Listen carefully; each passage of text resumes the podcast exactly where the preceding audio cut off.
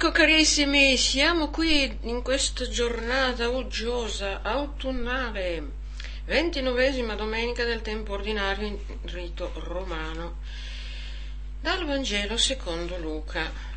In quel tempo Gesù diceva ai suoi discepoli una parabola sulla necessità di pregare sempre, senza stancarsi mai. In una città viveva un giudice che non temeva Dio né aveva riguardo per alcuno. In quella città c'era anche una vedova che andava da lui e gli diceva Fammi giustizia contro il mio avversario. Per un po' di tempo egli non volle, ma poi disse tra sé Anche se non temo Dio e non ho riguardo per alcuno, dato che questa vedova mi dà tanto fastidio, le farò giustizia perché non venga continuamente a importunarmi. E il Signore soggiunse, ascoltate ciò che dice il giudice disonesto, e Dio non farà giustizia ai suoi eletti che gridano giorno e notte verso di lui? Li farà forse aspettare a lungo? Io vi dico che farà loro giustizia prontamente. Ma il figlio dell'uomo quando verrà troverà la fede sulla terra? Parola del Signore, domanda finale, alla quale ai posteri l'ardua sentenza. Allora, carissimi, vorrei solo accennarvi anche alla prima lettura. La prima lettura capirete, cioè potrete intuire un po' di cosa si tratta sentendo il titolo che io ho dato al commento.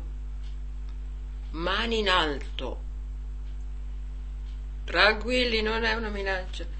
Queste mani in alto sono le mani di, le braccia di Mosè che finché tiene le mani alzate Israele vince contro Amalek, ma quando le abbassa Israele perde.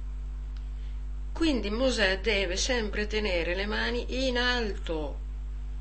Ma che succede? Succede che si stanca e così vengono in suo soccorso Aronne e Cur, uno da una parte e l'altro dall'altra, a sostenergli le braccia che restano alzate fino al tramonto e eh, il commento che metto sul giornale ci ha messo l'illustrazione oh vedeste che illustrazione c'è Mosè sposato sfinito ehm, e, e, due forzuti ai lati che gli prendono le braccia e gliele tengono in alto finché finché non ha vinto Giosuè non ha vinto gli Amaleciti allora cosa significano queste mani alzate? Significano la potenza della preghiera di intercessione. È talmente grande da determinare la vittoria di Giosuè sugli Amaleciti. Quindi, quindi, com'è che si vince? Si vince con le mani in alto e le ginocchia in basso. Vedete? Eh, quando si ha nel retrocervello eh, questo pensiero, ma ho pregato tanto e, e, e, non vedo, e serve che non serve, e non bisogna smettere di tenere le mani alzate. La preghiera è infallibile, è il nostro giudizio che è fallibile. A un certo punto eh, abbassiamo, come dire, abbassiamo la fede nella preghiera, diciamo, ma chissà, eh, non vedo, eh? vi ho già detto l'altra volta che la fede non è vedere, è credere, credere prima di vedere e credere finché non, cioè non stancarsi di credere. E adesso passiamo al Vangelo che vi ho appena letto. E mi ha colpito leggendo che Gesù, e ho detto, ma è Gesù che porta questo esempio di questo giudice disonesto.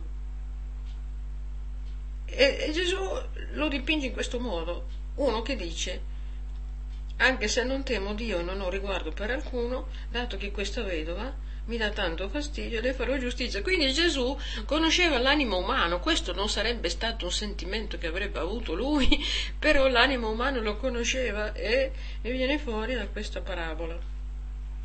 Allora, anche nel Vangelo è questione di tenere sempre le mani in alto, le mani alzate, cioè pregare sempre senza stancarsi. E i due personaggi che Gesù prende come esempio non sono per niente ineccepibili, anzi il giudice è disonesto e la vedova è importuna. Ma è proprio per questo che si capisce quanto sia importante pregare con fede. Perché se Gesù prende questo esempio, che persino un giudice disonesto esaudisce la richiesta di una vedova importuna, e certo era solo per togliersela di mezzo, non averla più tra i piedi, eh? ma, intanto, ma intanto la esaudisce, le accorda quello che chiede. Cosa non farà il Signore che è tutto bontà? Quindi vedete che il problema dell'esaudimento della preghiera non sta in lui, sta in noi. Ma crediamo veramente che il Signore ci ascolta? Gesù dice chiaro, il problema non è Dio che non esaudisce, ma l'uomo che non prega con fede. Una volta un mio amico che riceveva tante riviste, no? eh, che so, quella dei Salesiani, quella di Santa Rita, eh, quella dei missionari e alla fine delle, nelle ultime pagine ci sono le grazie ricevute per intercessione o di Don Bosco, di Santa Rita. Di... Allora questo mio amico mi ha detto adesso mi metto io a scrivere le riviste. Scrivo ai Salesiani di Don Bosco grazia non ricevuta. Scrivo a Santa Rita grazia non ricevuta. Scrivo eh, a Sant'Antonio da Padova grazia non ricevuta. E qual è il motivo? Qual è il motivo? Primo vi ho sempre detto che il Signore ci dà due istruzioni, diciamo così, nel Vangelo. Dice, chiedete e vi sarà dato, non dice mai chiedete e non vi sarà dato. Secondo, non dice per quanto tempo dobbiamo chiedere. Quindi non possiamo mai dire, non dobbiamo mai dire, non sono stato esaudito, Dio non mi ascolta. Possiamo solo dire, non sono ancora stato esaudito, ma continuo a credere perché se io smetto di credere, eh, la grazia che era in viaggio si ferma, blocco il viaggio della grazia e quindi, e quindi prolungo l'attesa. Eh? Quindi il Signore è sempre presente, siamo noi che non siamo lì dove lui, siamo altrove, siamo assenti. Mi, mi colpisce molto una frase di Madeleine Delbrun, quella mistica francese, diceva, Dio è dappertutto e chissà perché, chissà come, in che modo, io riesco sempre ad essere altrove. Dio è sempre lì, ma perché noi siamo altrove? Come facciamo ad essere altrove quando Dio è dappertutto? La sua voce parla sempre, ma è tenue come un mormorio leggero e basta un niente per soffocarla. E soprattutto adesso eh, siamo bombardati da mille altre voci eh, eh, che non sono tenui, fanno un gran baccano, un gran frastuono. Quindi se vogliamo sentire fare l'esperienza della sua presenza, dobbiamo sganciarci un po' da questa schiavitù del rumore, dello stordimento, de, de, de, dell'avere sempre gli auricolari alle orecchie, ascoltare sempre qualcosa. Eh? E, qui, e qui viene fuori quella domanda finale. Quando il figlio dell'uomo verrà, troverà la fede sulla terra, al, alla quale io avrò anche un'altra domanda che ve la dirò dopo, ma prima, prima eh, vorrei mh, mm, soffermarmi un po' su, su, su, su quale fede quale fede troverà sulla terra? Io credo che sia la fede, quella fede che ottiene, quella fede che rende presente Dio. Probabilmente è quella fede di cui parla Gesù che non è sufficiente a renderci presente Dio. Un po' di fede c'è perché magari pregare lo preghiamo, ma non al punto da essere sicuri che è lì presente e che ascolta. Dobbiamo chiedere, dobbiamo chiedere la rivelazione della presenza di Dio nella nostra vita. Allora non sarà neanche più necessario credere, allora avremo quasi quasi l'evidenza, perché presenza significa persona. Dobbiamo avere un gran desiderio di stare alla presenza di Dio, di incontrarlo, di fare l'esperienza della sua presenza. E, e più lo si desidera, più lui si renderà presente, ma è il nostro desiderio che ci deve essere. È un desiderio continuo, non un desiderio intermittenza che va e viene. Quindi la prima risposta a, a, a, questa domanda troverà la fede sulla terra, Prendo, penso che sia questa fede, non la fede sparita dalla terra, no, ma questa fede, questa fede nella sua presenza quotidiana vicino a noi. E l'altra risposta che dobbiamo dare non è tanto sapere se troverà la fede o non la troverà, ma è che la trovi in noi, che la trovi nel cuore di ognuno di noi, è pregare che quando verrà trovi la fede viva. Pensate, ma già, già prima, tutta la vita, una vita senza fede, ma che vita è? È una vita, è una notte tenebrosa, senza senso, senza sbocco se non nel buco nero e vertiginoso dell'eterno nulla, ma che non crede, ma, ma, è tremendo. Ma non c'è peggior catastrofe che non credere, o, oppure perdere la fede. Tutte le altre catastrofi sono niente in confronto, perché non metteranno mai a rischio il nostro destino eterno, mentre se perdiamo la fede, la nostra vita che era destinata ad un'esplosione di gloria,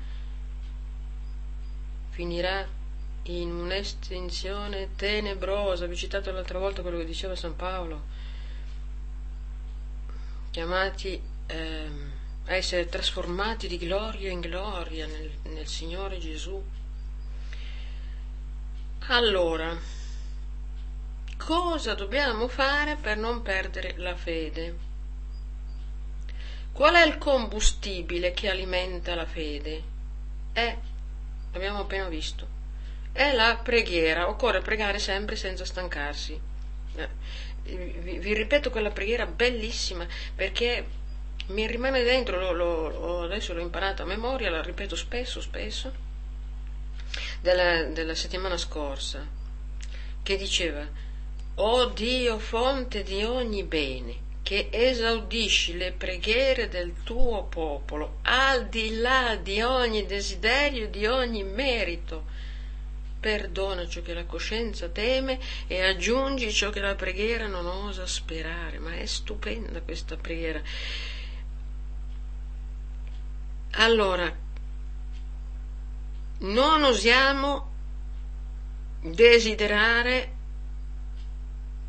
perché diciamo ma non lo merito, ma chissà se poi il Signore mi ascolta. E quindi, e quindi il desiderio è mm, insufficiente, eh? come vi dicevo prima, bisogna desiderare di più. E poi c'è la coscienza che teme. Appunto, il desiderio ha paura di slanciarsi perché la coscienza teme. E quindi dobbiamo chiedere al Signore che dia a lui ciò che la preghiera non osa sperare a causa della coscienza che teme, a causa del desiderio insufficiente, quindi dobbiamo chiedere a Lui che venga in soccorso alla nostra preghiera. È una preghiera insufficiente, è una preghiera carente, è una preghiera che eh, eh, appunto da soli abbandonati alle nostre forze, non crediamo che le nostre preghiere, che Dio esaudisca le nostre preghiere al di là di ogni desiderio e di ogni merito. La nostra coscienza teme sempre qualcosa e dice ah sarebbe troppo bello. Ecco, ho, ho notato una cosa, che mh, mm, la psicologia umana è fatta così. La psicologia umana crede piuttosto alle eh, come dire, alle brutte notizie, vi ho già detto una volta che questo è verificato, è eh, che una brutta notizia ha un impatto 16 volte maggiore di una bella notizia, cioè se tu senti una brutta notizia ti viene in mente 16 volte su una della bella. E poi quella ti scivola via sopra la testa. E poi se tu dici, eh, se tu, eh, che so, ehm, comunichi appunto una brutta notizia, spesso c'è questa reazione, ecco lo sapevo. A questo ci, ci si crede infallibilmente. Mentre se ne dici una bella, oh no, sarebbe troppo bello. Abbiamo paura di credere al troppo bello e quindi non ne facciamo l'esperienza. Guardate che Signore, il credente riceve ciò che crede. E, ne ho avuto la conferma anche in un passaggio che ho letto recentemente, ve l'ho già citato, ma eh, di Santa Teresina del Bambino Gesù. Allora, Santa Teresina del Bambino Gesù viveva in un periodo, poi in Francia, eh, in, in, cui c'era il giansenismo, il rigorismo, la paura del Dio giudice, del Dio eh, che punisce, e, e, lei, e, lei, invece credeva nella misericordia, no? E, e le suore, una suora soprattutto, le diceva, eh sì, sì, la misericordia, ma, ma c'è la giustizia di Dio, la giustizia di Dio. E, e Teresina dice, ma eh, voi volete credere alla giustizia, credete alla giustizia, io credo alla misericordia. E poi questa suora è morta, suor Febrogna si chiamava, questa suora è morta e adesso non so se Teresa l'ha vista in sogno o le è addirittura apparsa, le ha parlato, comunque era proprio una visita, anche se l'ha vista in sogno, è venuta è venuta a dirle in che stato si trovava, era in purgatorio e soffriva tantissimo. E le disse: Se avessi dato retta a voi, non sarei qui. Se avessi creduto nella misericordia, non sarei qui adesso. Adesso faccio l'esperienza della giustizia. E Teresina le, risponde, le aveva già risposto prima, quando lei diceva che non c'è solo la misericordia, ma c'è anche la giustizia, le aveva detto io credo nella misericordia, se voi volete credere nella giustizia, credete nella giustizia perché da Dio si riceve quel che si crede. Quindi i credenti ricevono quel che credono. Se non riescono a credere al troppo bello, e non lo riceveranno mai, ma il Signore il troppo bello ce lo vuole dare. Nel Vangelo dice io voglio che la vostra gioia sia piena. a volte si fraintendono ehm, certe affermazioni di Gesù. Quando Gesù dice che uno prenda la propria croce e mi segua, ma la propria croce non è prendere malattie prendere disgrazie, la propria croce è prendere la sua volontà. Quando Gesù al Getsemani ha preso la croce, ha risposto proprio questo a Dio Padre. Non la mia, ma la tua volontà sia fatta. Quindi chiedere, che so, di essere sollevati da una prova, di essere guariti da una malattia, no, non, non è rifiutare la croce. La croce è fare la sua volontà. E sua volontà noi abbiamo visto e vediamo sempre nel Vangelo, Gesù, Gesù cosa ha detto? Ha detto io non faccio nient'altro che quel che vuole il Padre. E quindi qual era la volontà del Padre? Gesù ha guarito tutti quelli che gliel'hanno chiesto. Quindi la guarigione è anche volontà di Dio, eh, non bisogna fraintendere. Eh, sapete perché si fraintende così? Perché psicologicamente abbiamo un inconscio patologico, ci autopuniamo, mm, abbiamo paura di credere al troppo bello, perché non lo merito, perché siamo noi che ci castighiamo, non Dio che ci castiga. Siamo noi, vi, ho detto già un'altra volta, che la grazia di Dio per scorrere, la, la grazia di Dio scorrerebbe a fiumi, i fiumi d'acqua viva, no? Ma deve scorrere in noi, il canale siamo noi e noi mettiamo dei blocchi. Invece di ricevere a fiumi, la riceviamo col contagocce, appunto perché abbiamo questo spirito di condanna, non lo merito, questo spirito di incredulità, eh, eh questo, questo, spirito di, di rendere Dio streaming zitto, Dio è infinitamente buono, infinitamente ehm, munifico, infinitamente... Ma, ma, noi, ma, noi, no, noi lo rendiamo molto meno... Eh, dobbiamo avere l'audacia di credere al Dio così com'è. Anzi, mi viene in mente adesso di dirvi di fare una preghiera. Fate questa preghiera. Chiedete al Signore che si riveli a voi così com'è, non l'idea che voi avete di Dio. Noi abbiamo un'idea di Dio, come ce l'aveva la, la, la consorella di, di, Santa Teresa, che è un Dio giusto e non poteva entrare in lei un'altra idea, ma quello non era il Dio vivo e vero, quella era l'idea di Dio che aveva lei. Mentre Teresina ne aveva un'altra e ha fatto un'altra esperienza. Ecco il cambio di mentalità che vi predico in questi ultimi tempi.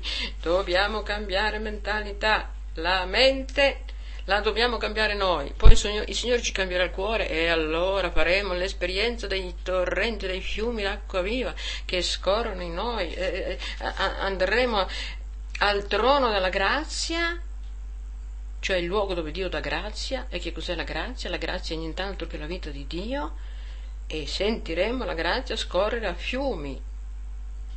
Perché la grazia, il termine grazia, significa che Dio dà ciò che non meritiamo. Se noi continuiamo a dire ma non lo merito, ma la grazia, essere graziati, vuol dire ricevere ciò che non si merita. Il Signore da una parte è grazia, dall'altra è misericordia.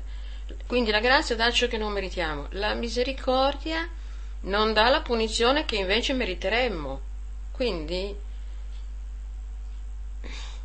non misuriamo Dio con l'idea che abbiamo noi di Dio. Chiediamogli questa rivelazione di conoscerlo così com'è e di tenere lo sguardo fisso su di lui così com'è, allora anche le circostanze cambieranno, anche la guarigione arriverà, anche la grazia arriverà, quella che non è mai arrivata. Eh, quindi ehm, pregare è fare l'esperienza di Dio. C'era una bellissima ehm, definizione di un padre del Monte Athos, padre Crisostomo, che diceva pregare non è mm, recitare formule, è sentire la presenza di Dio in noi, sentire la comunione col suo spirito è la percezione del nuovo mondo, della nuova creatura che siamo. La grazia divina genera nell'anima questa nuova creatura e ci fa vedere la luce del secolo futuro. È così che nasce l'uomo nuovo. Se sente la presenza di Dio nasce l'uomo nuovo e respira una nuova aria. Allora lacrime di stupore, di meraviglia, di gioia sgorgeranno ai tuoi occhi. Bellissima questa definizione.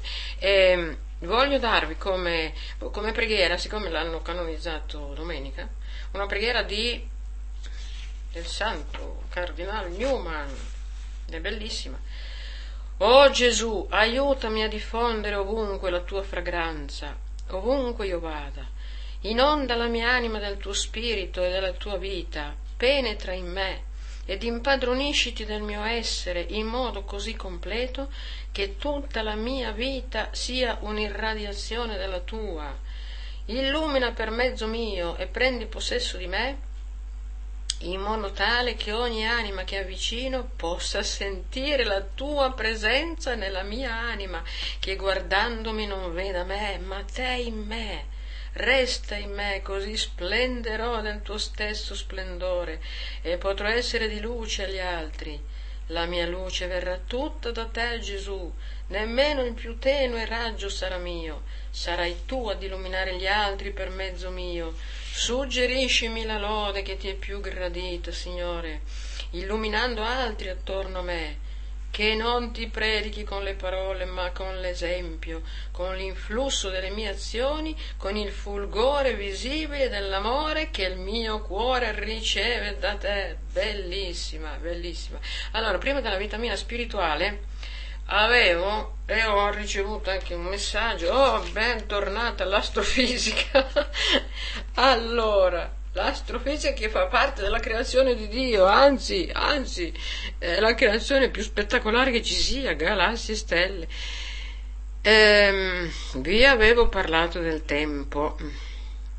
Ah il tempo è una cosa più misteriosa che ci sia. Il tempo nessuno lo vede, nessuno lo tocca. Avete mai incontrato il signor tempo da potergli stringere la mano? Eppure, e va come un disperato. Va, c'è e corre e ha una freccia, la freccia del tempo. Sapete qual è la freccia del tempo? Il tempo ha una direzione. Allora, Dunque, l'altra volta vi ho detto che la cosa che si capisce, che tutti capiscono della teoria della relatività di Einstein, è che il tempo non è un assoluto, è relativo, appunto, no? eh, è condizionato, è condizionato da, da, un forte campo gravitazionale, è condizionato dalla velocità, se eh, il forte campo gravitazionale lo rallenta, la velocità lo rallenta. Eh, e, e, nei buchi neri addirittura sparisce il tempo. lì, lì, lì eh, spariscono tutte le categorie te, spazio-temporali che conosciamo noi. No? Allora, ma la freccia del tempo, sapete qual è, cos'è la freccia del tempo? Ve la spiego in questo modo per farvelo capire. No? Allora, Dunque, spazio-tempo, gli astrofisici non, non, distinguono mai lo spazio dal tempo, sono due categorie della materia, le proprietà della materia. No? Allora, se uno si muove, si muove nello spazio, no? Ma se uno sta fermo, prendo questo esempio, eh, mettiamo una persona, un, un, un paralitico che non ha mai potuto muoversi per niente, sono passati 50 anni ed è invecchiato come quell'altro che ha girato di qua e di là, si è mosso nello spazio Cosa significa? Significa che si è mosso nel tempo, il tempo è passato per lui come per l'altro, perché se no questo dovrebbe essere più giovane di quell'altro, invece no. Quindi vedete che la freccia del tempo c'è e va sempre e solo verso il futuro. Nel passato nessuno torna più, neanche il tempo, neanche il tempo. Eh, e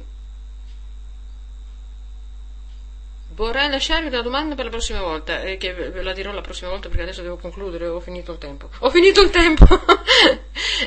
eh, perché la notte è nera? Ah, la risposta astrofisica non è assolutamente perché non c'è il sole, eh, eh no, eh, sarebbe troppo semplice.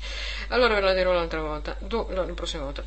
Eh, la vitamina che vi do è in tema sulla preghiera la preghiera non è una ruota di scorta che si usa nel momento del bisogno della necessità. Signore, vieni in mio aiuto perché sono in pan. La preghiera è il volante che deve dare la direzione a tutta la nostra vita. Ecco, carissimi, allora così ho concluso. Se avete bisogno di domande o di chiarimenti o di libri, il numero è 338 7553 847 e buona domenica a tutti da Vilma. Ciao a tutti.